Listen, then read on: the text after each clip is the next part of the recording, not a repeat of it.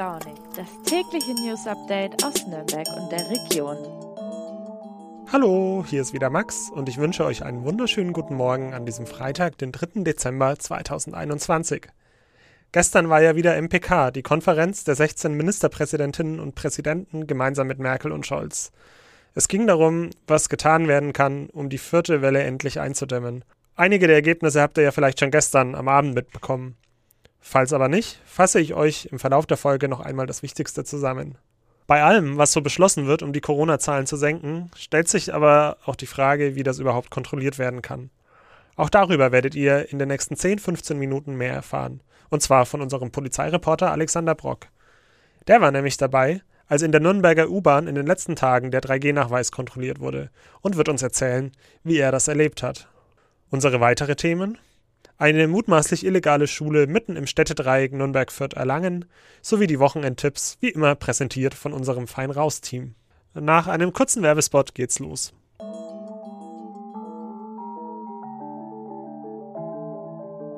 Advent, Advent, der Bohlen brennt und zwar für gute Angebote.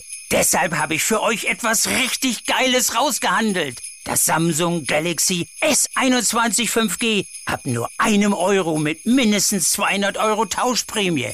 Bei Mobilcom Debitel. Hol's dir! Jetzt auf freenetdigital.de.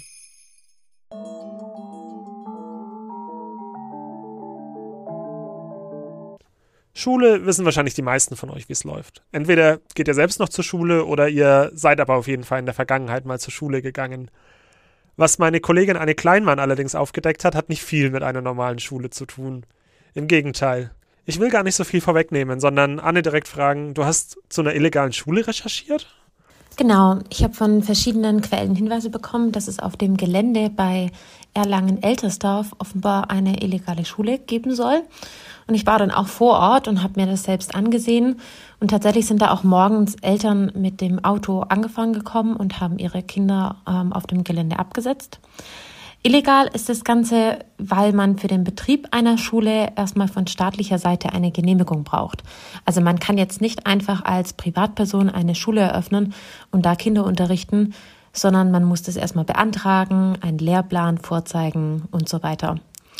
Wer jetzt in meinem Fall diese Schule hm, hauptverantwortlich, sage ich mal, äh, betreibt oder betrieben hat, dazu kann ich zum jetzigen Zeitpunkt ähm, nichts sagen.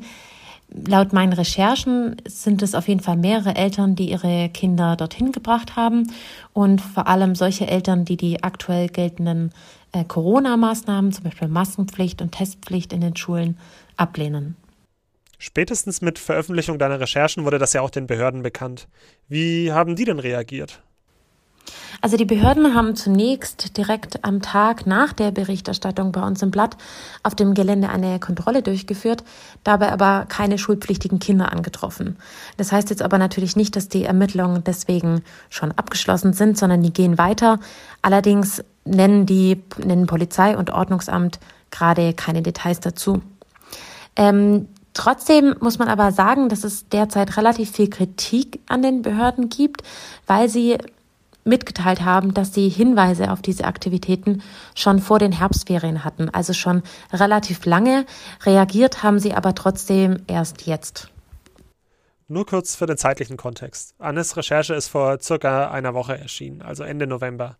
Die Herbstferien aber waren schon Anfang November. Das heißt, da liegt wirklich einiges an Zeit dazwischen. Letzte Frage an dich, Anne. Gibt es so eine Schule sonst wo noch in Bayern? Ist dir ein ähnlicher Fall bekannt? Also so ein Fall wie der aus Erlangen-Eltersdorf ist mir persönlich jetzt in der Region nicht bekannt und auch bei den Schulämtern habe ich da mal nachgehakt. Die haben jetzt auch keine ähnlichen Hinweise. In Bayern allgemein gab es aber im September schon mal einen ähnlichen Fall. Da hat auch eine Privatperson in Oberbayern eine Schule betrieben die flog dann auch auf und die Behörden haben die Schule dann natürlich direkt geschlossen. Und ähm, es gibt verschiedene Medienberichte, wonach es auch im Allgäu Versuche gab, so eine Schule zu gründen.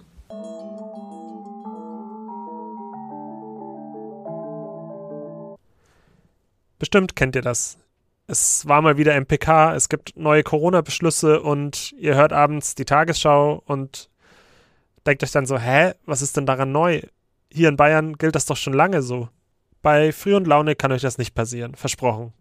Ich werde euch jetzt ausschließlich diejenigen Änderungen zusammenfassen, die speziell Bayern betreffen. Und da ist die wohl weitreichendste Entscheidung der gestrigen Beratungen, dass im Einzelhandel, abgesehen von Geschäften des täglichen Bedarfs wie Supermärkten oder auch Drogerien, die 2G-Regel kommen soll. Das heißt, diese Läden bleiben für ungeimpfte tabu. Und es ist sogar noch eine weitere Verschärfung, zumindest möglich, nämlich die 2G-Plus-Regel. Dann würden auch Geimpfte und Genesene Tests brauchen. Speziell für Bayern hat Markus Söder außerdem angekündigt, dass ab dem kommenden Wochenende schon Geisterspiele durchgesetzt werden sollen. Das heißt zum Beispiel, dass der Club am Samstag sein Heimspiel ohne Zuschauer bestreiten muss. Bundesweit hingegen lautet der Beschluss für Großveranstaltungen Auslastung maximal 30 Prozent, höchstens 15.000 Zuschauer im Freien und 5.000 drinnen und 2G. Dann wird es außerdem strengere Kontaktbeschränkungen für Ungeimpfte geben. In Bayern dürften sich bislang fünf Ungeimpfte treffen. Nun wird die Regel konkretisiert. Ungeimpfte aus einem Haushalt dürfen sich mit maximal zwei anderen Personen treffen, egal ob diese geimpft, genesen oder ungeimpft sind. Kinder unter 14 Jahren sind davon ausgenommen. Für Geimpfte und Genese gibt es weiterhin keine Beschränkungen, außer bei privaten Feiern. Hier gilt zukünftig maximal 50 Personen in Innenräumen, maximal 200 im Freien. Und dann wäre da noch Silvester. Wie im letzten Jahr wird es ein Verkaufsverbot von Böllern und Raketen geben, um die Krankenhäuser nicht zusätzlich zu belasten.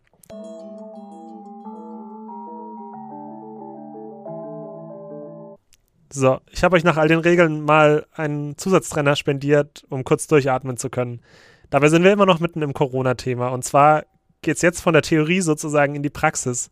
Wie lässt sich all das, was beschlossen wird und wurde, eigentlich kontrollieren? Antworten liefert mein Kollege Alexander Brock, der dabei war, als in der Nürnberger U-Bahn die 3G-Regel kontrolliert wurde. Ja, grüß dich, Max. Hallo. Das war eine Schwerpunktkontrolle. Wir sind mit VAG-Teams und auch der Bereitschaftspolizei, also das waren einige, äh, sind wir erstmal äh, am Bahnsteig gewesen, Gustav-Adolf-Straße und haben uns von dort aus in, im Netz verteilt, im U-Bahn-Netz. Und die Polizei ist, ja, wie soll ich sagen, mit den Overalls und den Handschellen und dem der Polizeiaufschrift schon äh, kommt schon etwas martialisch rüber, aber sie sind in ihren Uniformen trotzdem ganz nett und sehr zuvorkommend und fragen ganz freundlich nach den Nachweisen, nach den 3G-Nachweisen, sei es jetzt nach einem Nachweis äh, über die vollständige Impfung oder darüber, dass man getestet ist oder eben genesen. Es gab eigentlich kaum Zwischenfälle. Die Leute hatten tatsächlich sowohl ihren Personalausweis als auch in den meisten Fällen eben auch die, den Nachweis über die vollständige Impfung dabei. Gab es auch Kontrollen, bei denen das nicht der Fall war? In einem Fall äh, hatte, hatte ein Mann seinen Personalausweis nicht dabei. Das ist ein Problem, ein kleines Problem nur. Der Mann wurde verwarnt und ähm, ja, beim nächsten Mal droht ihm dann äh, ein Bußgeld in, ich glaube, das sind 50, etwas mehr als 50 Euro. Ja, ansonsten ähm, muss ich sagen, sind die, sind die Kontrollen human. Die Schwerpunktkontrollen, naja, so richtig handeln konnte man die nicht, weil wenn hoher Betrieb ist in den U-Bahnen und dann so viele, sowohl Polizei als auch VAG, Teams in den Waggons drin sind, dann kann es schon ziemlich eng werden und ja, der ein oder andere äh, bleibt auch unkontrolliert, weil die Leute sich dann, weil es einfach auch sehr viel Zeit in Anspruch nimmt. Wird einer kontrolliert, dann geht es erstmal um den Fahrschein. Der ähm, VAG-Kontrolleur kontrolliert den, den Fahrschein und dann ist die Polizei dran, so muss man sich das vorstellen. Die unterstützt hier die VAG-Teams und fragt eben dann äh, nach den Impfnachweisen.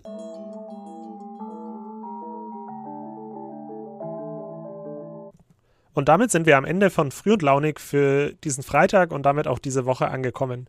Ich wünsche euch ein wunderschönes Wochenende, genauso wie Anna von unserer feinen Rausredaktion, die jetzt noch die Wochenendtipps für euch hat. Macht's gut, bleibt gesund, euer Max.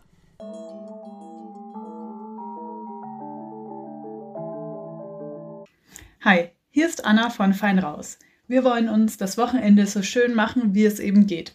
Und dafür habe ich ein paar Tipps parat. Wenn du in der Nürnberger Nordstadt wohnst, dann haben wir eine kleine Tour zusammengestellt, wo du am Samstag ein paar Highlights in St. Johannes erleben kannst. Vom Bioladen über das mexikanische Restaurant Crazy Nates bis zur Biothek.